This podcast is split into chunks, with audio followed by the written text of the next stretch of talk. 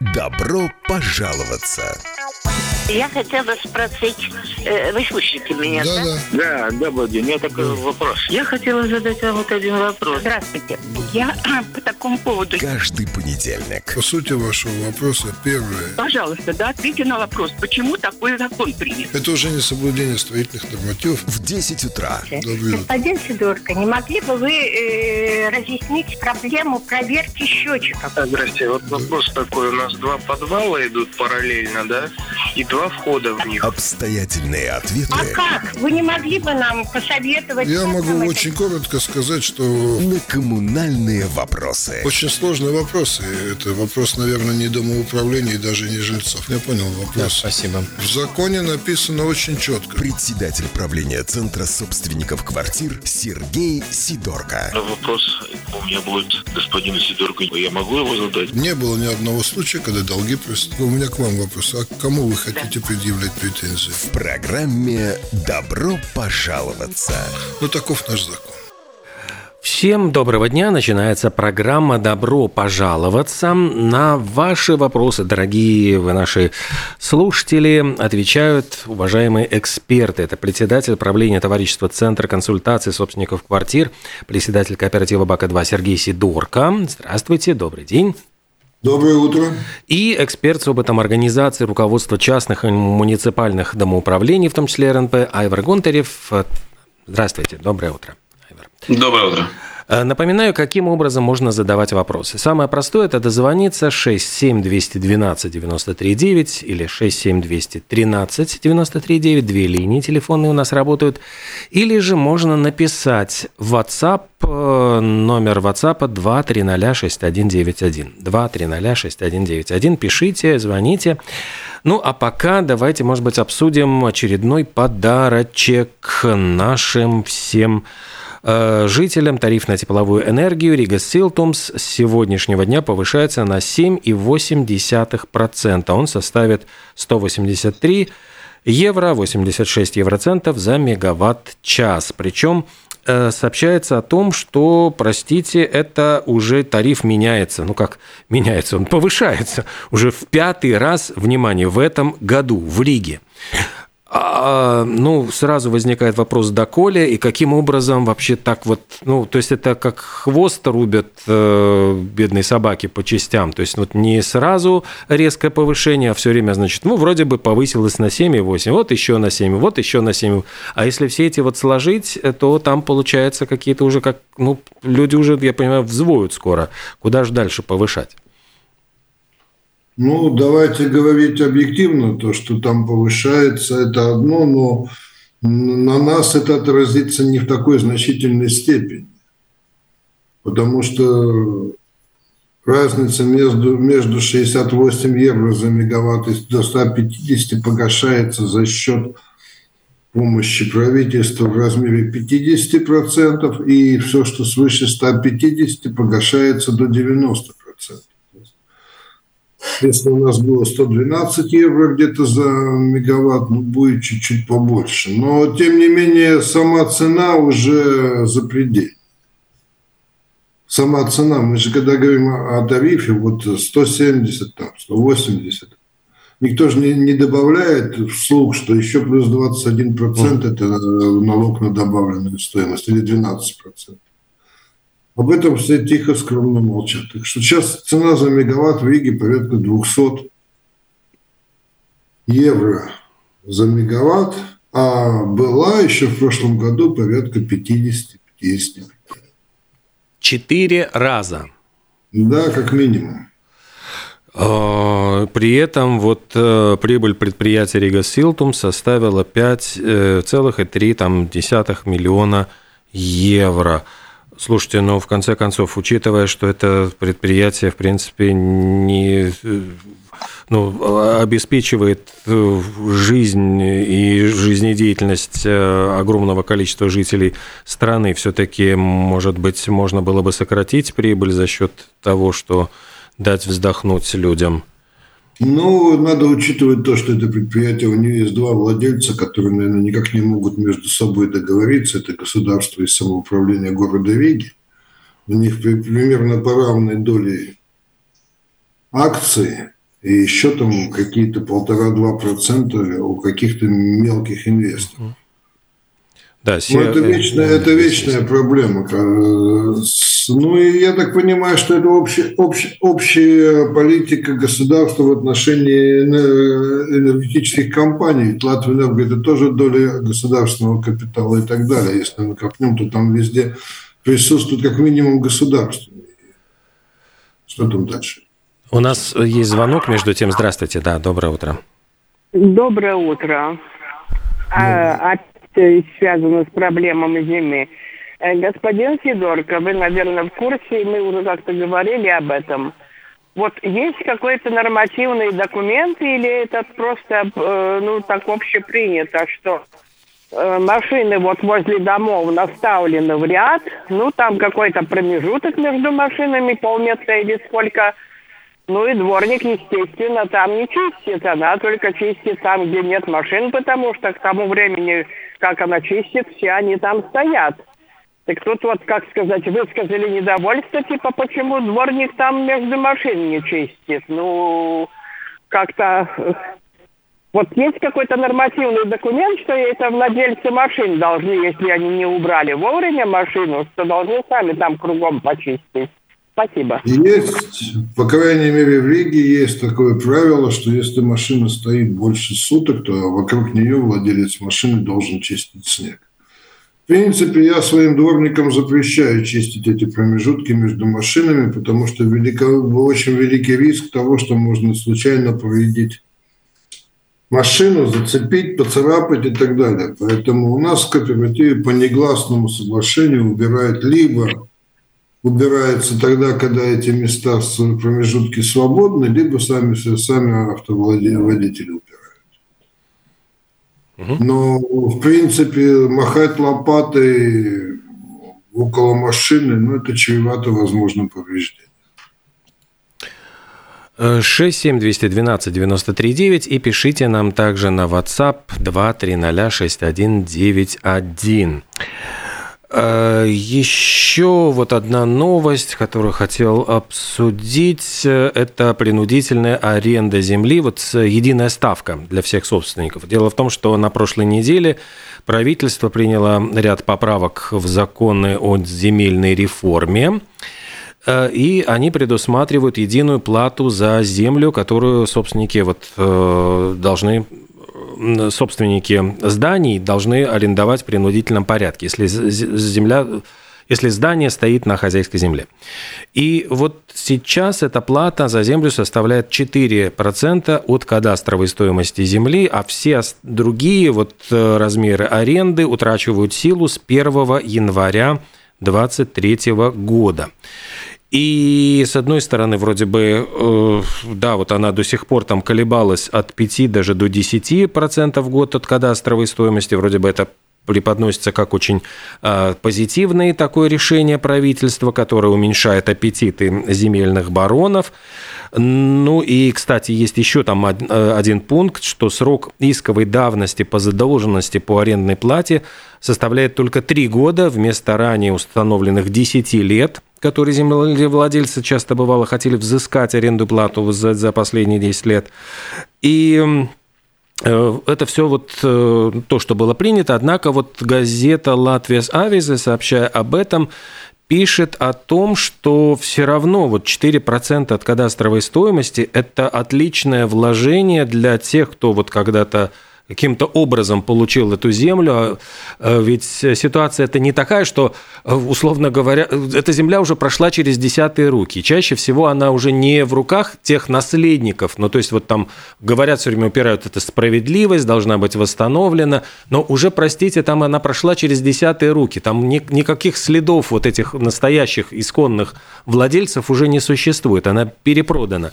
И говорят о том, что вот земельные бароны э, прекрасно получают э, вот эти 4% гарантированные в то время, когда э, по вкладам в банках менее 1%. То есть тут даже приводятся данные, что вот Светбанк 0,30, 30, ну, ну, 0,3%, Цитадела 3,5, 35 сотых. Ну, то есть вот гарантированно гораздо больше, чем если бы они вложили в банк и держали в банке. И еще один, вот просто еще одна цифра, что это касается 110 970 квартир, внимание, квартир, которые расположены на вот этих вот 7354 земельных участках, которые принадлежат различным лицам. То есть такая вот, ну, это, эта ситуация продолжается, и с одной стороны, вроде бы правительство что-то сделало, теперь оно ограничило аппетитами, аппетиты 4%, но это все равно э, не решает проблему. Проблему не решает по одной простой причине, потому что остается разделенная собственность, что является противоестественным. На самом деле это не правительство, это на самом деле э, парламент и достаточно давно. То есть тут были переходные условия. То есть эти условия были приняты еще как минимум два года назад, но были даны переходное время для того, чтобы ну, постепенно упорядочить. Там, где не было договоров заключено никаких и не было судебных решений по поводу принудительной аренды, там она вступала в силу сразу 4%, на следующий год вступила в силу там, где были судебные решения, и сейчас вступила в силу окончательно, то есть вообще без исключения, везде максимальный потолок арендной платы 4%. Хозяева земли получают, конечно, существенно ниже, потому что аренда земли – это хозяйственная деятельность, коммерческая деятельность, и до этого были участки, с которых владельцам земли удавалось снимать не только арендную плату в размере 6%, но плюс еще полтора процента налога на недвижимость и плюс еще НДС. То есть там солиднейшие платежи были. Сейчас все ограничено тем, что мы платим, должны платить 4%, и это, это я приветствую, по крайней мере, это какой-то шаг вперед, потому что владелец земли тоже не так много получает из этой суммы, если он коммерсант, и у него большие объемы, надо выкидывать НДС, и нужно выкидывать налог на землю. То есть там не так много должно оставаться. Хотя, насколько я понимаю, люди умеют приспосабливаться к этим налоговым требованиям.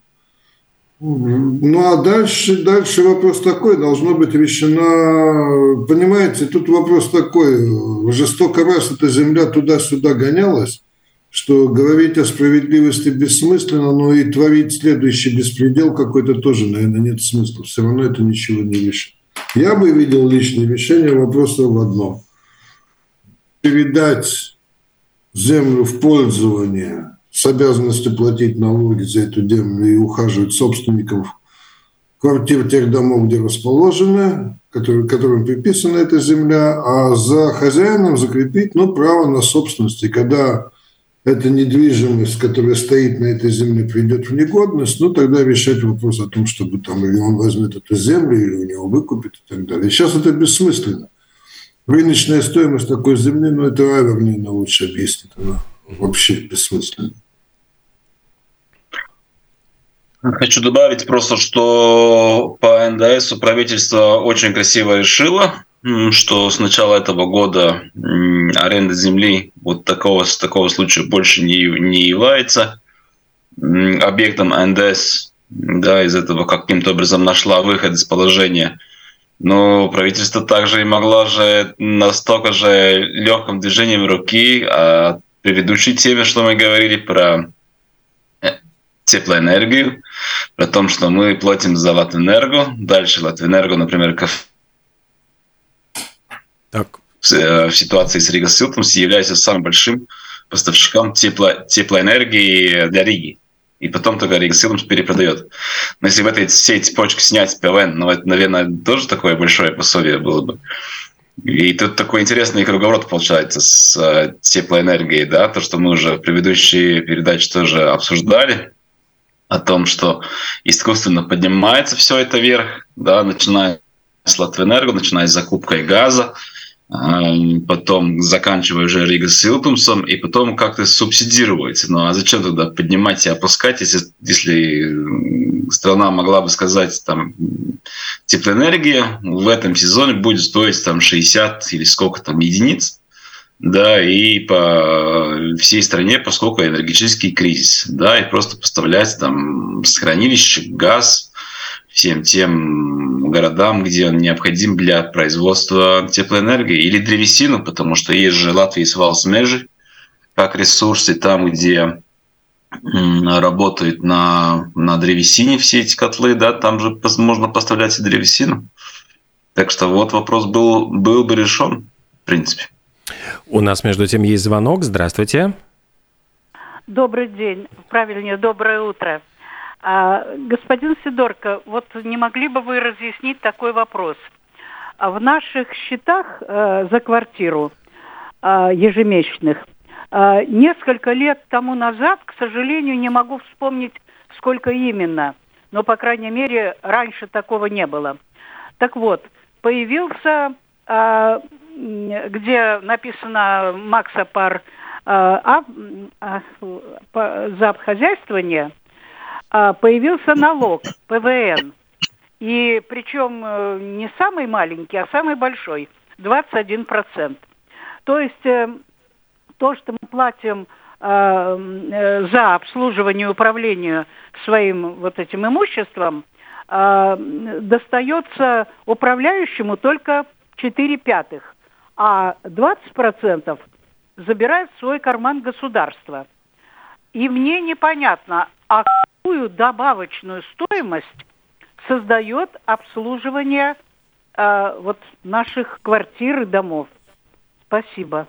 Ну, давайте начнем, наверное, с вопроса, какую добавочную стоимость. Вообще, если говорить очень примитивно, налоги на добавочную стоимость, то это дополнительный... Я, я еще раз говорю сразу, экономисты, пожалуйста, заткните уши. Это просто налог на зарплату. Потому что фактически какая добавочная стоимость может быть внесена в продукт? Ну, вы взяли ну, допустим, возьмем, мы взяли зерно готовое, это предмет, а потом его обмолотили. И вот этот вот труд, который пошел на обмолот, это и есть добавочная стоимость, по сути дела. То есть по очень примитивному пониманию это зарплата. Если мы возьмем структуру затрат домоуправления, то у нас зарплата составляет примерно как минимум 85% от всех затрат. То есть вот то, что вы платите там в виде апса или кошелька, ну, естественно, без налога, 85%, как правило, это, это зарплата персонала, дворников, сантехников, ну, там не буду перечислять, всех-всех-всех. Менее всего там интеллектуального труда присутствует в виде управляющих и контор. Вот это и все, и соответствующим образом со всеми налогами на зарплату облагается НДС. Ситуация, конечно, достаточно диковатая, и в свое время было, были изъятия из этого закона. Сначала Апсайм Никошин или Павел с Макса вообще не облагалась НДСом, потом э, сказали, что для, для и Айвар меня поправит, по-моему, для РНП было исключение – по НДС и для кооперативных обществ. Давайте говорить так, по кооперативным обществам вообще очень интересная ситуация. Кооперативное общество – это общество людей, которые сами самоорганизовались для того, чтобы обслуживать свое жилье. И обслуживая свое жилье, они должны платить налог на добавленную стоимость. И тут ваш вопрос звучит очень справедливо. Это в отношении домоуправления в некоторой степени противоречит налоговой политике Латвии, поскольку в Латвии ну, принято такое, такое правило, что один налог не может облагать другой налог напрямую. А у нас получается при той структуре затрат, по факту мы дохода не имеем. Мы платим зарплату и плюс минимум на материальные вещи. Там минимальный инструмент. У нас получается, что налоги на зарплату, то есть соцналог и все остальное, это напрямую облагается НДС. Это очень, я бы сказал, и затратно для людей, и не совсем справедливо в данном случае, но как есть. 67212-93-9, телефон для тех, кто хочет задать вопрос нашим экспертам, программа «Добро пожаловаться». И продолжаем вот обсуждать последние новости. Агентство «Лето» сообщает о том, что что для достижения целей энергетической политики сейчас вот пряник э, заменят кнутом. То есть пряник это была государственная поддержка в утеплении зданий. А сейчас ее признали малоэффективной, и теперь вот при составлении декларации правительства обсуждалась э, такая вот интересная возможность использования кнута. Это дифференциация налога на недвижимость по степени энергоэффективности жилья. То есть, если не энергоэффективное жилье, я понимаю, что налог будет выше. То есть вот не хочешь утепляться, будешь платить больше за свою квартиру. Ну, это объяснял вот э, бывший министр экономики, депутат от нацобъединения Виттенберг с таким образом, а, что да, вот мы обсуждали эту возможность дифференциации налога на недвижимость в зависимости от жилья или статуса по утеплению и энергоэффективности. Справедливо это или нет, нужен ли такой кнут э, и почему не работает пряник, вот тоже попрошу, может, прокомментировать. Ну, Очень ну что, просто. Сергей, начнем? Да, начнем с того, что я говорил о том, что это будет с 2011 года.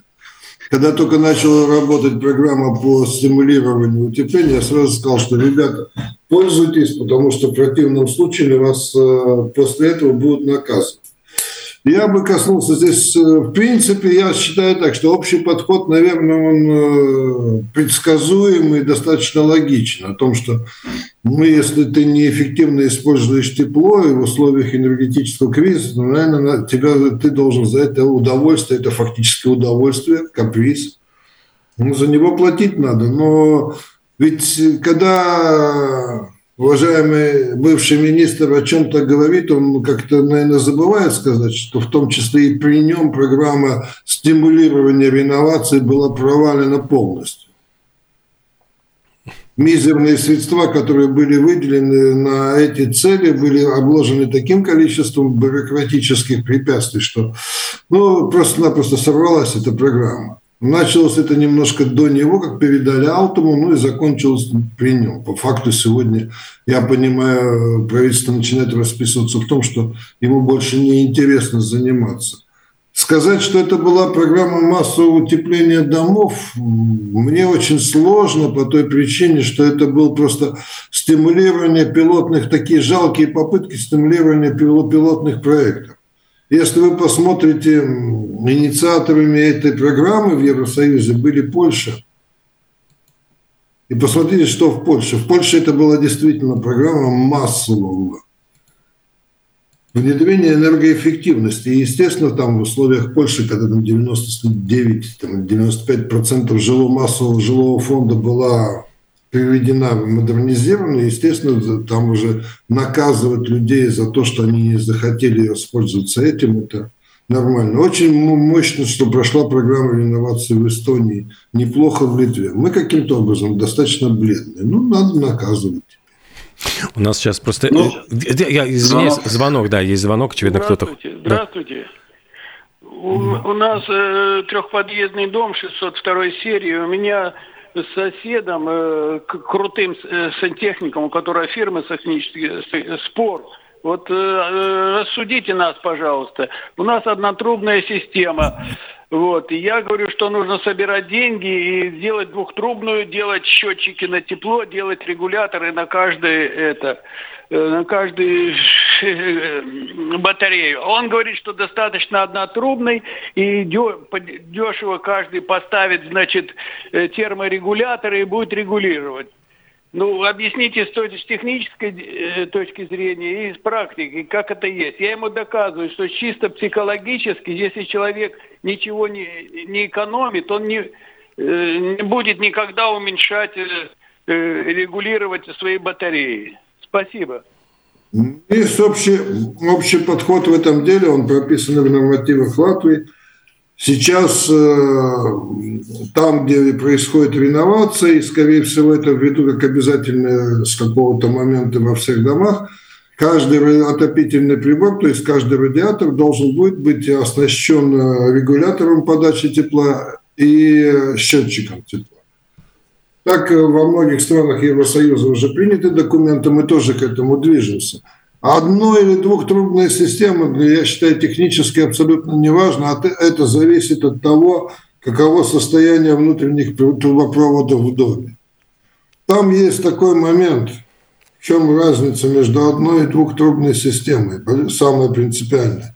Это архитектурное решение. Если вы посмотрите дома, которые изначально строились под двухтрубную систему, там, как правило, в двух смежных помещениях окна смещены к стене. Не по центру комнаты, а, а к стене.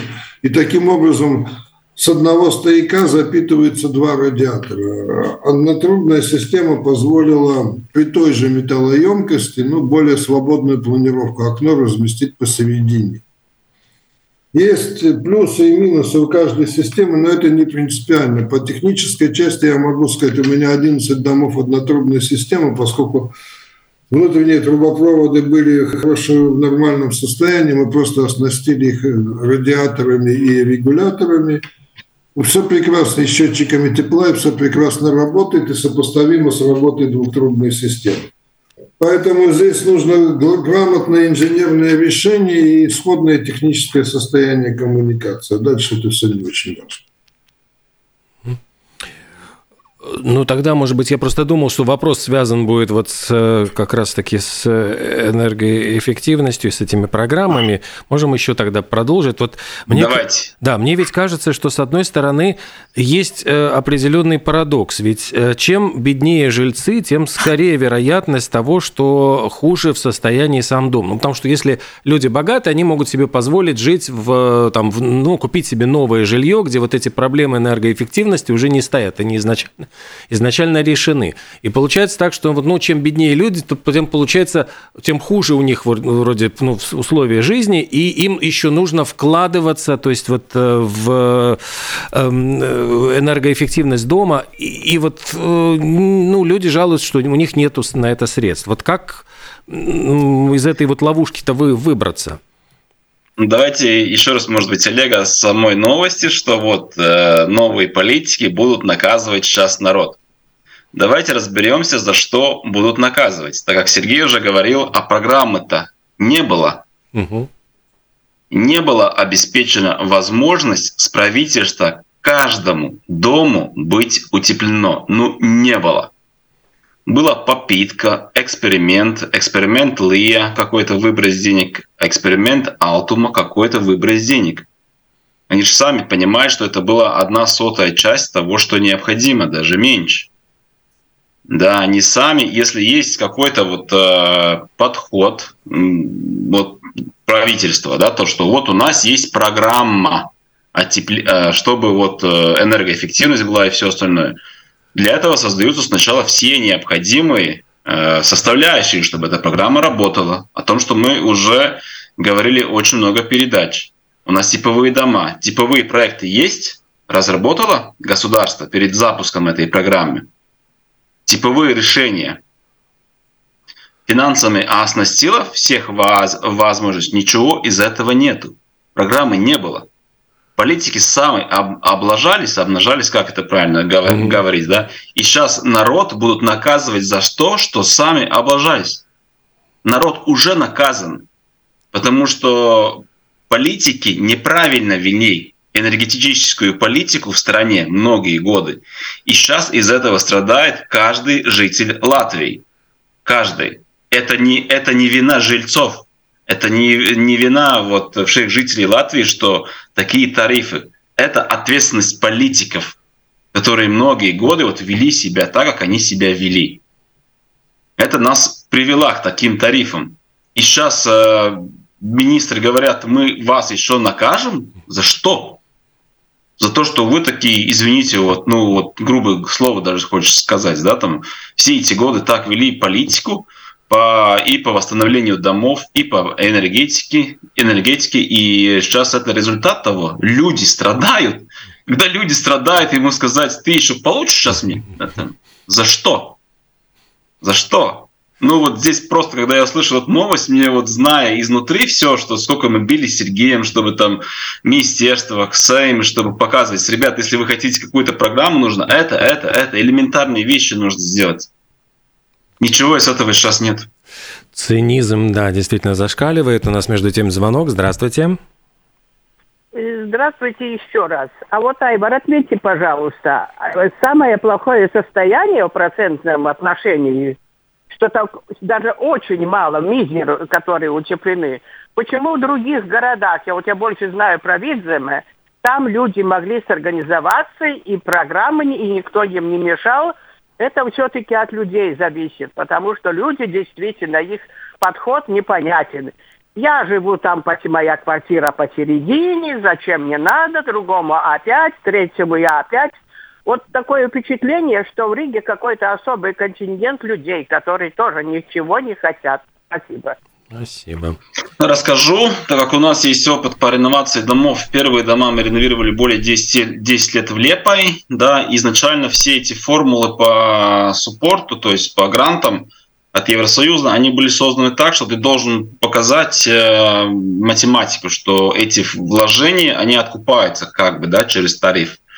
И, например, изначально в тот же самый Валмер, те же самые Лепая, да, там были довольно-таки высокие тарифы. И в Риге исторически был низкий тариф. И чисто математически, если люди не смотрели вперед, там 5, 6, 10 лет вперед и не думали стратегически, они понимали, что при низком тарифе да нет смысла просто там ре, ре, реновировать там банки там, ну, Здесь каждый, каждый свое поработал. Банк, когда отнимали у людей квартиры, ну, людям чисто психологически осталось тоже такой вот осадочек, что вот мы не хотим идти в банк, реновировать, и потом, может быть, нам государство даст половину. Ну, тоже из этого не хотели. Но исторически так было, что у меня тоже вот первый опыт, это был Лепая, потом Милгав, и потом только риж, рижские дома – и плюс э, оригинальный аспект, он э, хорош тем, что люди более плотно знают друг друга и доверяют друг, друг другу. Да? И в Риге, в Риге такого нет. В Риге там очень очень бешеный темп э, рынка недвижимости были, и квартиры покупались, перепродавались, соседи друг друга не знают. Да. В и там мне рассказывали, ну, ну, чувствуешь, сейчас мои дети у тебя, завтра у меня там, ну, то есть, ну, там друг друга присматривает, помогает, вот по-всякому, там, в школу везут, да, там, детей, детей другое отношение совсем, да, и из этого, конечно, там, где люди плотнее, они общаются между собой, им легче договориться. Но то что, то, что я видел, вот это было самые исторические два главных фактора. Это цена на отопление, которая мотивировала региональные города это делать, и их отношения. То есть они более быстро могли собраться, э, решить. Там вот настолько легко, как э, в Лепо, все решалось ни в одном городе не было, потому что там уже, уже были хорошие примеры, они очень хорошо понимали, они общались, сидят, разъясняют, спорят между собой и приходят к какому-то мнению. Ну вот Сергея, может быть, в Риге было легко, но мне, по-моему, с моего опыта, вот мне Лепо оказался самый приятный город, где работать по реновации. Я бы сказал так, что когда мы говорим о регионах Латвии, не надо забывать, что там была колоссальная роль самоуправления. Особенно вот я могу сказать на примере Валмеры, когда еще в 90-е годы самоуправление помогало и какие-то программы создавало. Не только обучение бла-бла-бла, но и материальные стимулы создавал в Валмере. Это начиналось с того, что если там дом хотел поменять дверь, то самоуправление давало какое-то там краткосрочное заимствование на то, чтобы поменять дверь. И людей вовлекали в эти процессы. И большинство малых городов, заметьте, они все утеплены именно потому, что там самоуправление очень неплохо поработало и в свое время поддержало. В Риге самоуправление не работало в этом плане вообще. То есть там в Риге наоборот, я считаю, что был длительный период, когда самоуправление насаждало такую психологию, что ребята, вы если в РНП, то мы вас защитим, мы вас согреем, мы вас там полюбим и все что угодно. Это первое. Второе, что я хотел сказать, Олег, по предыдущему, то, что там у людей нет денег. Но у меня такой вопрос. Вот я имею достаточно хорошую статистику по кооперативу, и, по крайней мере, в работах, которые были сделаны реновационных до там, конца 15-16 года, у меня такая статистика, что до реновации люди платят определенную сумму, после реновации, с учетом всех кредитов и всего прочего нехорошего, что может быть, они начинают платить в среднем от 3 до 7 евро за квартиру в месяц больше, чем до реновации. И это все преподносится, как у людей нет денег. То есть у людей сегодня есть деньги платить за безумную тепловую энергию. На это деньги есть. И самое главное, что у тех же пенсионеров на это деньги есть, потому что пенсионеров я ни разу не подавал в суд, я не видел пенсионера-должника практически. И при том, что если человек малообеспеченный, то самоуправление покрывает эти дополнительные расходы. Так о, каких, о какой нехватке денег мы с вами говорим? Это нехватка головы. Это не нехватка денег, потому что на самом деле сегодня вот э, настолько дорогие эти ресурсы, и тогда они были дорогие, и сейчас, и мы способны их оплачивать и отказываемся сознательно их экономить. Вот это вот мне непонятно. А еще коснусь это того, что там государство придумывает. Да не было государственной программы. Государственная программа подразумевает под себя то, что ее обязательно нужно выполнять. А это была программа, ну, скажем так, эксперимент. Нигде там и в той же Польше, там людей заставляли, стимулировали сразу, и сразу ставили вопрос, если ты не будешь участвовать в государственной программе, то тебе будет бобо потом. А у нас так это, хотите делайте, не хотите не делайте. И, не, и, потому, и частности потому, что никто не думал о том, какие ресурсы нужны будут, если люди все вот, ну, массово бросятся все это делать. Там же нужны были колоссальные тогда ресурсы и кредитные, и производственные, и строительные, которых не было. Ну, то есть, и... да, то есть мы понимаем, что это был скорее даже такой, скорее, блеф, за который сейчас пытаются людей наказать. Мне просто показывают, что время, к сожалению, нашей передачи уже подходит к концу, и я думаю, что это такая большая действительно тема и болезненная тема, которую стоит, может быть, продолжить уже в следующий программе. Если у кого-то есть желание, ну вот высказаться, пишите, наверное, на номер WhatsApp. Мы обязательно зачитаем ваши послания на номер 2306191. Э, Сергей Сидорко, Айвар Гунтарев сегодня отвечали на ваши вопросы, комментировали эту ситуацию. Спасибо огромное нашим уважаемым экспертам и до встречи в следующий понедельник. До свидания. До свидания.